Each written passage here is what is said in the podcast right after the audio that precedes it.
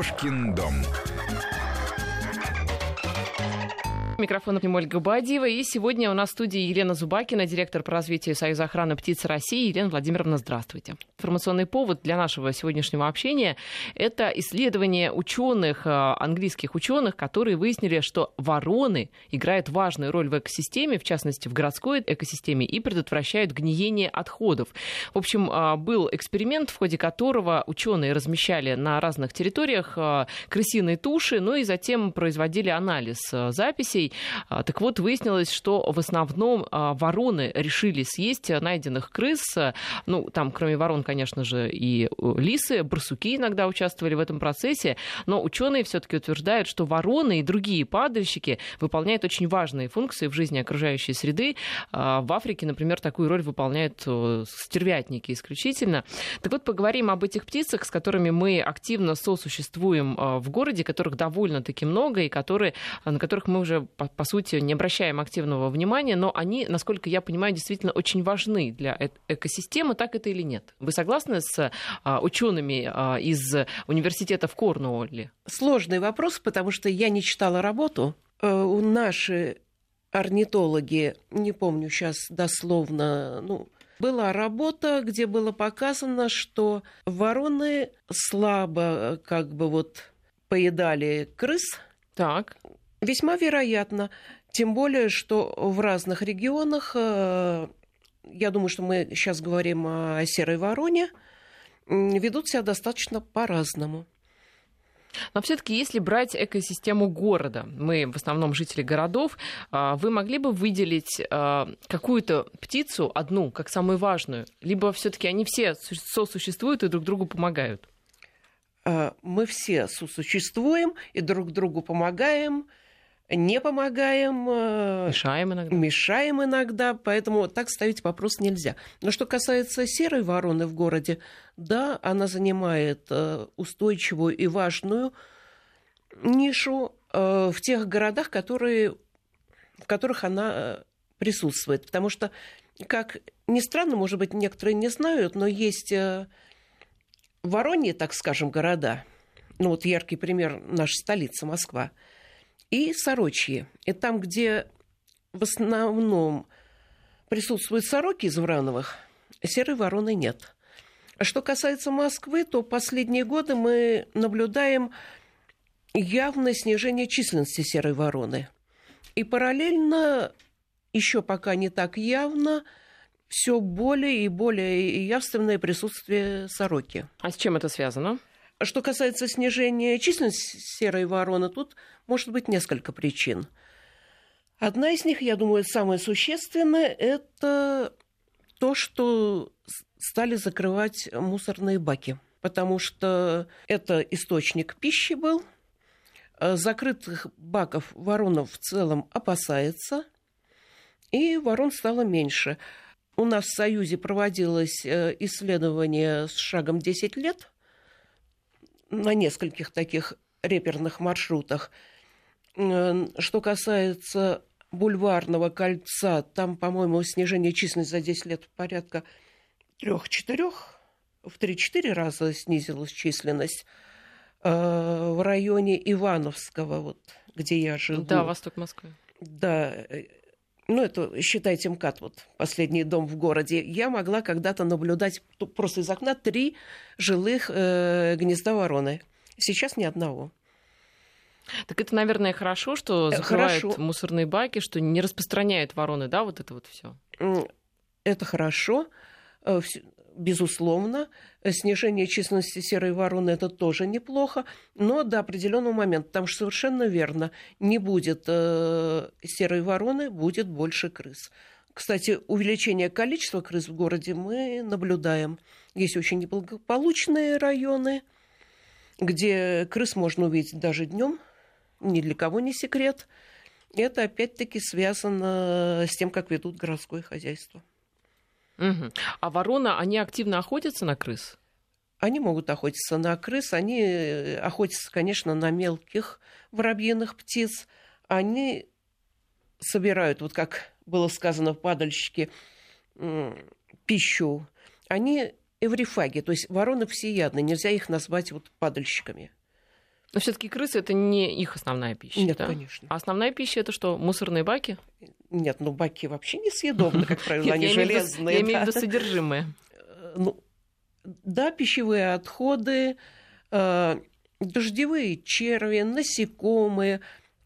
Могу так вот, чтобы нашим слушателям было поинтереснее рассказать, что, например, э, вороны давно уже приспособились раскалывать грецкие и не только грецкие орехи, и делают это очень интересным способом. Каким? Они бросают э, орех под колеса машин, машин проезжает, орех раскалывается, вот она лакомая пища. То есть ворона еще и очень умная, получается, птица. Очень умная птица.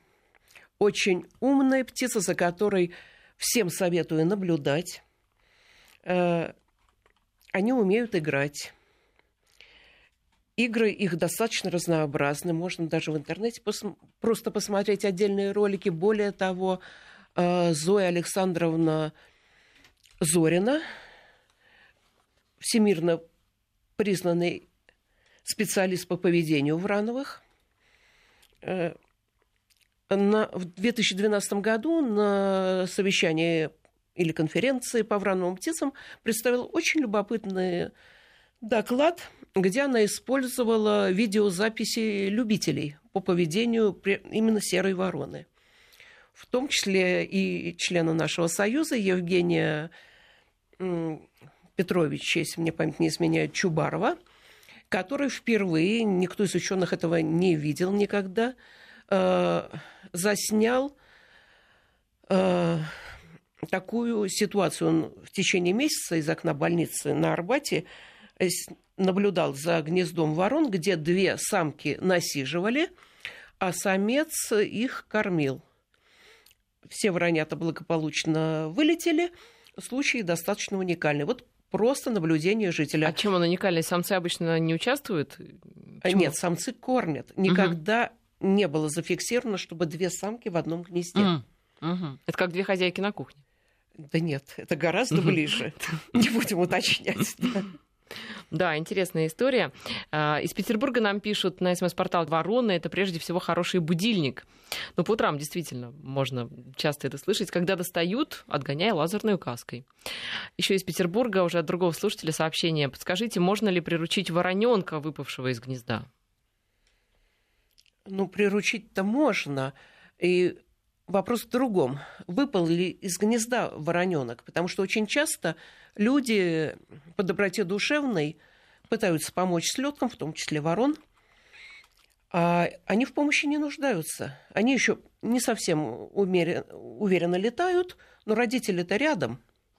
И вот мы всегда призываем не спасать слетков, проходить как можно быстрее мимо. Это не касается раненых или в какой-то вот острой беде птенцов. А все-таки почему не спасать? А потому что рядом родители. Мгм. И большинство спасенных погибнет. Вот абсолютно недавно, ну, позавчера, по-моему, из Благовещенска прислали вот сообщение о такой грустной истории. Э, В одном из парков Благовещенска не один год э, мандаринка, это такая очень красивая утка, Красная книга Российской Федерации, в очередной раз э, вывела потомство. Э, Самка повела птенцов к водоему. Сердобольные жители взяли птенчиков на спасение. Мгм. Птенчики погибли. А через пару дней остатки выводка опять-таки спасли в кавычках, отправили на станцию юнатов. Весь выводок полностью погиб. То есть, в общем, не всегда стоит э, вмешиваться. Всегда не стоит вмешиваться, не разобравшись в ситуации в норме, не стоит вмешиваться. Ну, это здесь- не касается раненых птиц, это не касается ситуации, когда вот нападает, ну, видно, что нападает кошка, и рядом никого нет. Здесь тогда ну, кошку, собаку отогнать, птенчика постараться подсадить повыше и отойти. Вот в этой ситуации стоит немножко подождать, посмотреть, э, чем кончится. А в остальных случаях увидел слетка, проходите мимо. Все-таки, я думаю, наш слушатель какими-то благими намерениями руководствовался. Да, мы да. знаем эту поговорку. Это да, это точно. Из Петербурга, опять же, почему-то из Петербурга очень много сообщений про ворон, может быть, их там как-то особенно много. Кстати, а, в Петербурге больше ворон или сорок, как вот вы рассказывали? Я думаю, что это Вороний город. Вороний, да, насколько город? я его знаю, и помню. город э, Чаек еще. Ну, конечно, конечно. Морской город. А, пишут, я подкармливаю ворон. Нужно ли это? Обожаю этих птиц. Нет, не нужно. Но любовь, понятно, есть люди, которые любят ворон. Например, великолепный режиссер Светлана Быченко, которая сняла два великолепных фильма «Мои вороны» и «Для детей твои вороны». Есть люди, которых не любят. И есть, ну, считайте, преступники, они называют себя кроу-киллерами и или кроу-хантерами, которые отстреливают ворон, и не только из пневматического оружия. И не только ворон. Ну, это действительно преступники. У нас, кстати, есть уголовная статья «Жестокое обращение с животными», которая, к сожалению, мало... Не работает прим... практически, да, да я да, которая согласна. мало применяется. А, из а, уже того, что вы пишете на WhatsApp, наблюдения вороны катаются зимой с крыш. Это вот, видимо, как раз из разряда игр и развлечений. Да, конечно. Я, кстати, видела голубей, которые тем же самым занимаются только не с крыш, а просто, знаете, бывают такие пандусы, которые а, иногда зимой а, покрываются такой а, корочкой льда, и я видела голубей несколько раз, которые вот так вот скатывались по этим пандусам. Очень интересно, потому что, вот, например, я не видела. Что касается голубей, то за последние 20-25 лет их поведение существенно изменилось. Ну, буквально в 80-е годы прошлого века невозможно было еще увидеть голубей на деревьях, э, на проводах, а сейчас это повсеместно. Но это, мне кажется, их уже обычное состояние. Абсолютно, Провода, да. которые вообще просто облеплены голубями. Да. И я еще раз призываю наших слушателей смотреть по сторонам, наблюдать. Это очень интересно. А почему изменилось поведение голубей? Вот этого я вам сказать не могу. Голуби как бы не совсем наша епархия. Я имею в виду сизые голуби. Угу. А, кстати, была в июне новость а, из Омской области о том, что там просили охотников как раз отстреливать э, ворон, потому что а, Минприроды сделала заявление о том, что большое число птиц, в том числе ворон, э, галок и грачей, наносит огромный вред фауне. То есть э, именно вот по этой причине решили сократить число пернатых. Вы согласны с Минприроды? Ну, давайте сначала уточним Минприроды, о ком мы говорим. Российской Федерации этого не было. Я думаю, местные, конечно же. А местные иногда чудят как могут. Опять-таки, если не изменяет память, в 2010 году в Ханты-Мансийском округе, кстати, там по ошибке э, СМИ сообщают всегда, что э, священная птица – это ворон, ворона серая, на самом деле ворон, угу. решили, вот в силу таких же как бы якобы причин, отстреливать э, серую ворону, причем приказом губернатора вновь назначенной, э, не только, так сказать, за пределами столицы Хмау-Югры и Ханты-Мансийска, но и даже на УПТ, причем вплоть до июля, то есть самый период размножения э, птиц. Угу. Доступ. Ну, нам удалось это предотвратить. Спасибо большое. Мы будем разбираться, что такое там в Омске затеяли. Абсолютно неверно. А черная ворона в Москве есть? Черной вороны в Москве нет, она есть в Лондоне. Угу. И черные вороны есть э, на Дальнем Востоке, но это другой подвид. Она э, по размерам похожа на нашу серую ворону, да, просто, да. просто черная, да? Просто черная. Интересно. Э, спрашивает наш Алексей из Новокосино тоже восток столицы. А на сегодняшний день какое количество особей ворон известно сейчас в Москве? Есть статистика, где их больше, где их меньше по округам, районам или сторонам Москвы, север, юг и так далее? Нет, такой статистики нет. Есть отдельные данные по отдельным как бы вот маршрутам. Такие исследования не финансируются. Такой статистики нет. А сколько вообще особей в Москве тоже никто не изучает? Конечно.